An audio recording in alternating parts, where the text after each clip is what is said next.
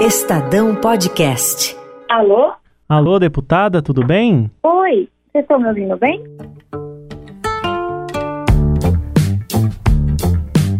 Olá, eu sou Adriana Ferraz. E eu sou Paulo Beraldo. E esse é o podcast Política Sub-30, uma minissérie do Estadão. Vamos te contar em 10 capítulos um pouco mais sobre a vida e a rotina de alguns dos deputados com menos de 30 anos eleitos em 2018. Como chegaram à política, o que fizeram antes, o que pensam sobre temas que interessam aos jovens e como imaginam suas vidas no futuro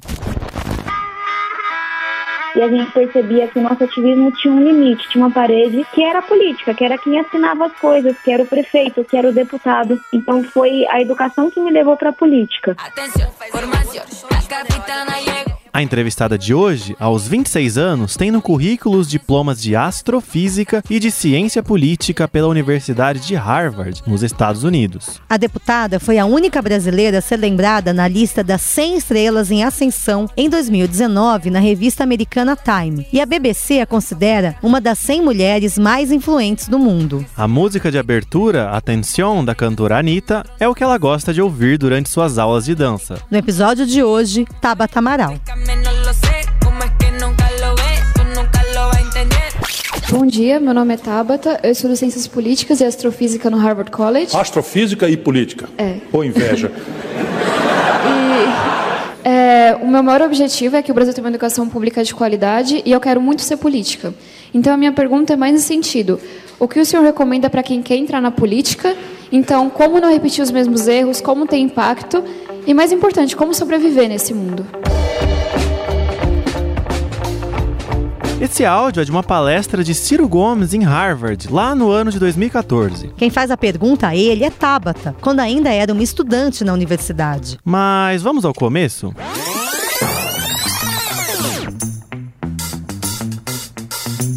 Moradora da Vila Missionária, periferia da Zona Sul de São Paulo, Tabata acumulou boas notas e medalhas em Olimpíadas escolares, o que lhe rendeu aos 14 anos uma bolsa de estudos em colégio particular da capital. Quando foi em 2007, eu ganhei uma bolsa de estudos no Colégio Etapa em São Paulo e foi uma apresentação dada por, por uma das representantes do MIT no Brasil. E eu não falava inglês na época, não fazia ideia do que era uma universidade brasileira, nem a USP eu conhecia direito, quem dirá uma universidade americana. E eu fiquei encantada com aquele mundo que me estavam oferecendo, porque era uma coisa imaginável para mim. E aí eu até falei com meu pai, não, eu vou estudar nesse céu, eu tenho que ir pra lá. A palestra sobre as faculdades americanas deu frutos. Tabata não só se inscreveu, como passou em seis universidades: Caltech, Columbia, Princeton, Yale, Pensilvânia, e a escolhida por ela, Harvard. Com bolsa integral, abandonou o curso de física que havia começado na USP e as aulas de química e astronomia que dava em cursinhos e partiu para os Estados Unidos. Com os diplomas de Ciência Política e Astrofísica no currículo, voltou para o Brasil e, em 2014, fundou o movimento Mapa Educação, que propõe engajar os jovens na luta por um ensino público de qualidade. Em 2017, foi uma das 11 lideranças a participar de um encontro com o ex-presidente americano Barack Obama em sua passagem por São Paulo. E no ano seguinte, debateu com a ativista paquistanesa e Nobel da Paz, Malala. Nosso país enfrenta um momento crítico. Uma crise crise de representatividade que compromete o nosso sistema político. Uma crise econômica persistente e profunda. Esquemas de corrupção que perpassam governos, partidos e ideologias. Em meio à indignação generalizada, temos que confiar em nossa capacidade de nos organizar e escolher o futuro que queremos. Assim nasce o Acredito um movimento de renovação política nacional e suprapartidário.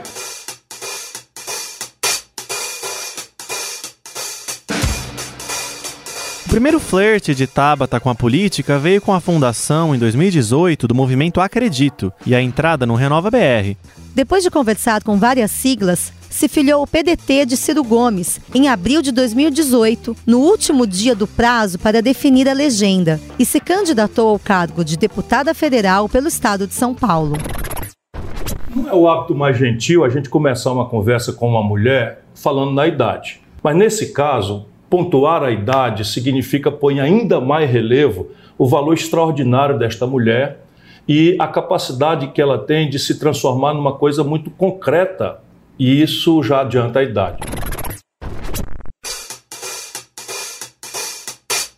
Tabata se elegeu como a sexta candidata mais votada no estado, com 264.450 votos. E se destacou logo no início do mandato, ao debater, ou melhor, tentar debater, com o então ministro de Educação, Ricardo Vélez. Quando a gente fica nessa brincadeira de fumaça, quando a gente fica nessa discussão ideológica, quando a gente não fala do que importa, porque é difícil de implementar, a gente está dizendo que sim, é ok a gente perder uma nação inteira que simplesmente nunca teve oportunidade. Eu não espero mais nenhuma resposta, eu já entendi que isso não vai acontecer. Então a mim me resta lamentar o que está acontecendo, continuar o meu trabalho de educação que não começa com esse mandato e esperar que o senhor mude de atitude, o que parece completamente improvável, ou saia do cargo de ministro da Educação. Obrigada. E depois com o atual ministro da Educação, Abraham Ventraub. Eu queria só começar dizendo que nesse momento eu estou entrando com um processo por danos morais contra o senhor por distribuir uma comissão pública,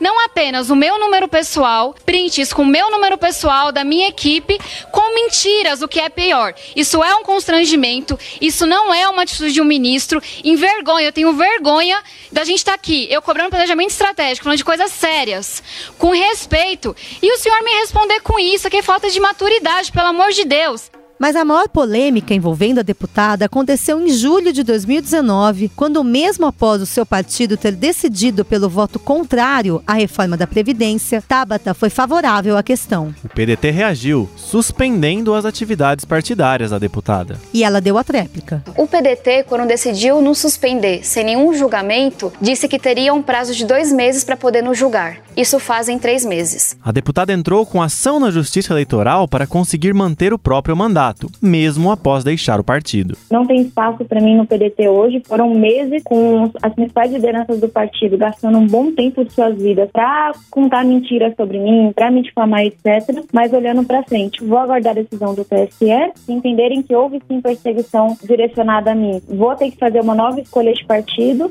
Enquanto aguarda a definição da justiça, Tabata teve a suspensão extinta pelo PDT, tornando o processo totalmente incerto. Deputada, você gosta de morar em Brasília?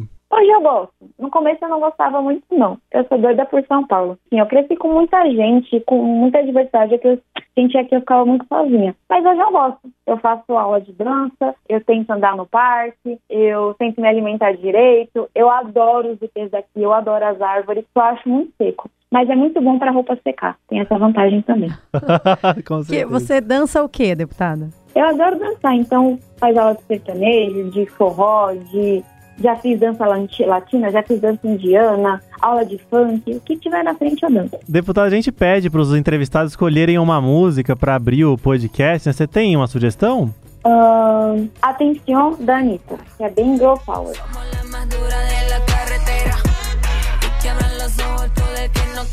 Qual foi o momento em que você decidiu é, entrar na política?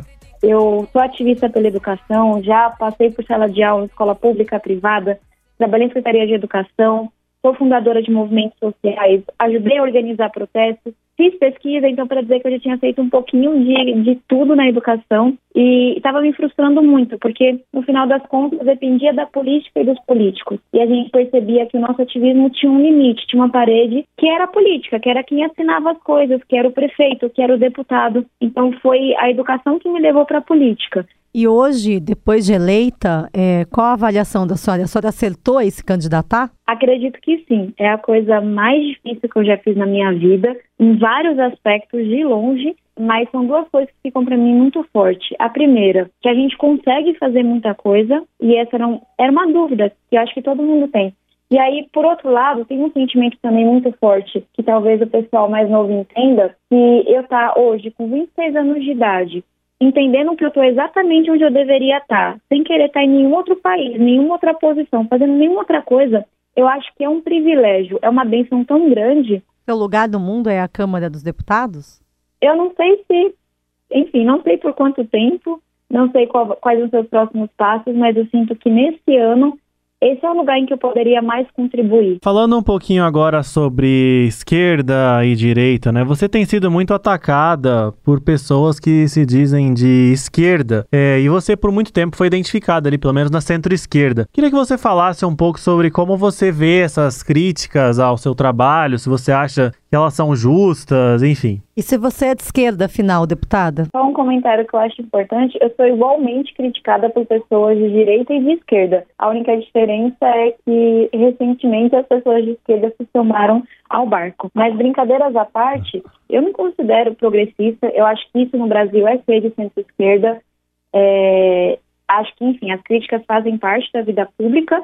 Vem no pacote quando a gente escolhe enfim, ser deputado, ser parlamentar. Agora, eu acho que elas são um sintoma de um momento do Brasil que é muito ruim. Quando a gente tem uma sociedade que é tão fragmentada pela polarização, que foca tanto nos extremos, em que se você é de um extremo ou de outro, você tem um holofote gigantesco você viraliza nas redes, os incentivos são postos para você defender uma única visão de mundo de um jeitinho de uma cartilha. Então, no momento em que. E aí, isso é quem eu sou, isso é quem eu sempre fui, dado minha origem, dado minha formação. No momento que eu digo que a inclusão social, que o combate à desigualdade é a pauta mais importante para mim, mas que a gente tem que aliar isso com desenvolvimento econômico, com responsabilidade fiscal, eu já não me encaixo em nenhum dos dois extremos. E aí, na sociedade fragmentada, isso é ruim, porque as pessoas querem que os dois extremos sejam alimentados. Então, eu acho que as críticas vêm disso, de defender uma coisa que, que é diferente, que não se encaixa nos dois extremos, que, na minha visão, faz bastante sentido, não deveria ser tão revolucionário assim, mas que atrai críticas. Agora, eu faço um ponto. Na minha visão,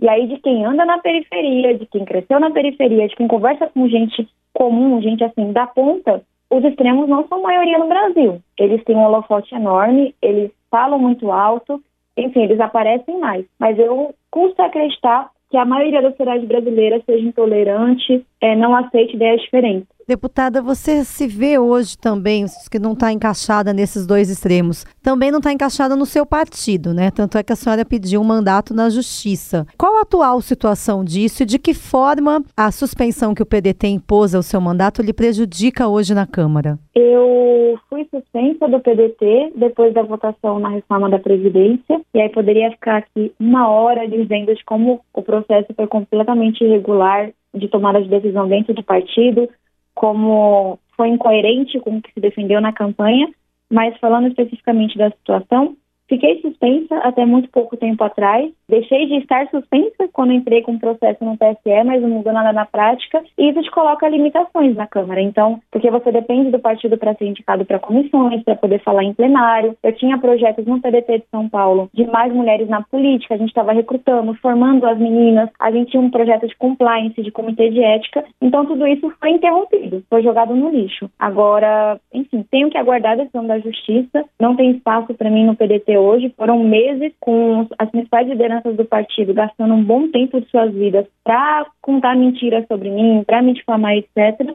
Mas olhando para frente, vou aguardar a decisão do TSE. Se entenderem que houve sim perseguição direcionada a mim, vou ter que fazer uma nova escolha de partido e aí tem duas coisas que vão me orientar. A primeira delas é um partido que comporte minha visão de mundo, que é progressista. Então eu não me vejo um partido de extrema direita, por exemplo, e também não me vejo um partido de extrema esquerda, e um partido que tope se renovar de alguma forma. Os partidos têm donos, os partidos têm problemas, mas um partido que tope falar de prévias, que tope falar de uma mudança no estatuto, para que a gente não tenha dirigentes que ficam na liderança por décadas, um partido que tope falar de verdade de mais mulheres na política e eu vou sentar, conversar e ver se, se essas condições existem.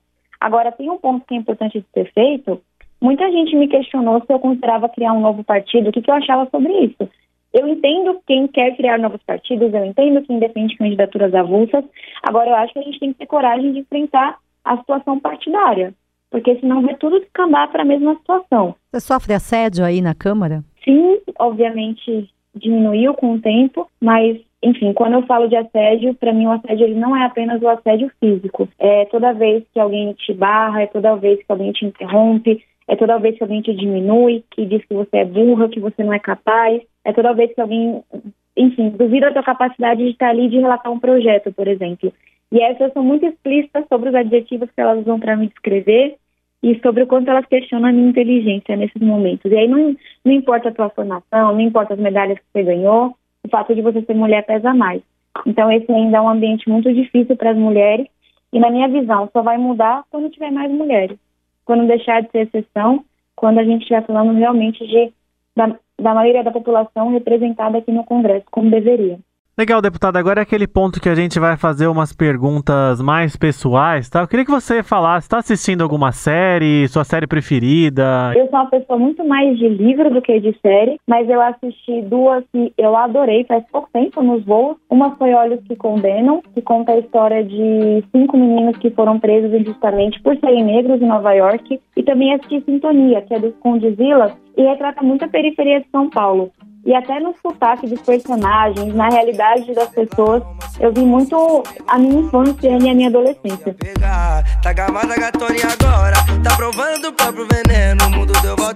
Deputada, é outra coisa. Vários dos nossos é, entrevistados aqui, a gente pede para eles falarem uma frase que os marcaram em algum momento da trajetória, né, uma frase que foi um divisor de águas. Você tem alguma frase assim que te guie, que te, te oriente? Tem uma frase que eu gosto muito, que eu penso toda semana, que é do Vitor Hugo, que é bem conhecida, que diz que nada mais poderoso do que uma ideia cujo tempo chegou. Então, muitas das ações que, enfim, que eu toco aqui na Câmara, ou muito da leitura que eu faço do país, é de entender como que, como que a gente faz uma leitura do contexto histórico, do que está acontecendo e se posiciona diante dele. E eu acho que a agenda social, o próprio posicionamento do presidente Rodrigo Maia nesse momento de país falam muito dessa frase. Deputada, você é filha de uma bordadeira de um cobrador de ônibus, certo? Da Vila Missionária, que é aqui no extremo sul da capital.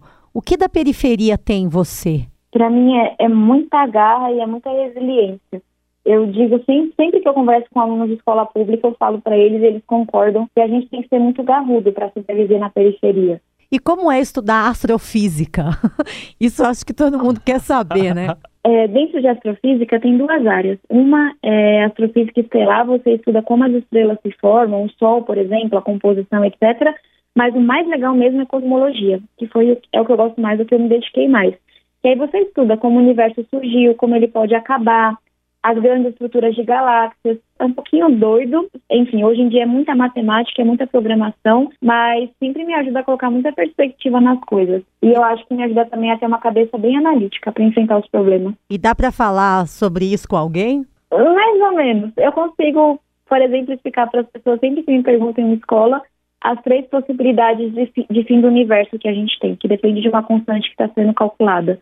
Então, ou a gente pode acabar com o universo paralisado, tudo muito distante, frio e morto, ou você vai acabar com o universo expandindo cada vez mais rápido, mas também vai ficar tudo frio no final das contas e vai morrer. Ou a gente pode ter uma reversão e um novo colapso, que para mim parece um final mais interessante para o universo. Tá fácil, né, Paulo? É interessante. Eu acho lindo. É mais fácil que política, talvez, ou não? É mais fácil, porque quando você encontra a resposta, é uma resposta e pronto, acabou. Na política, quando você encontra, você convencer todo mundo e às vezes tem retrocesso.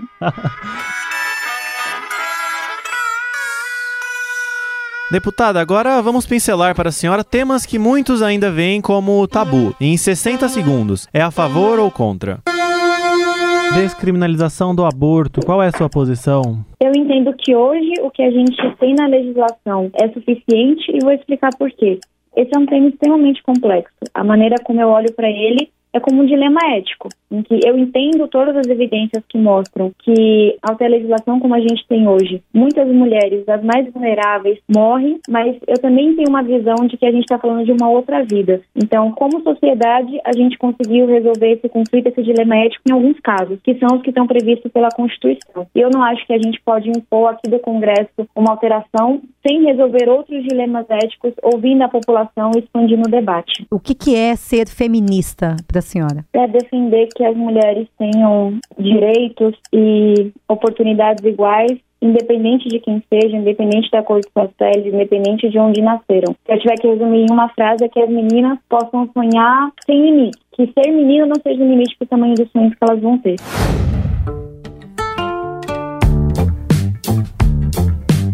Você ouviu Política Sub-30.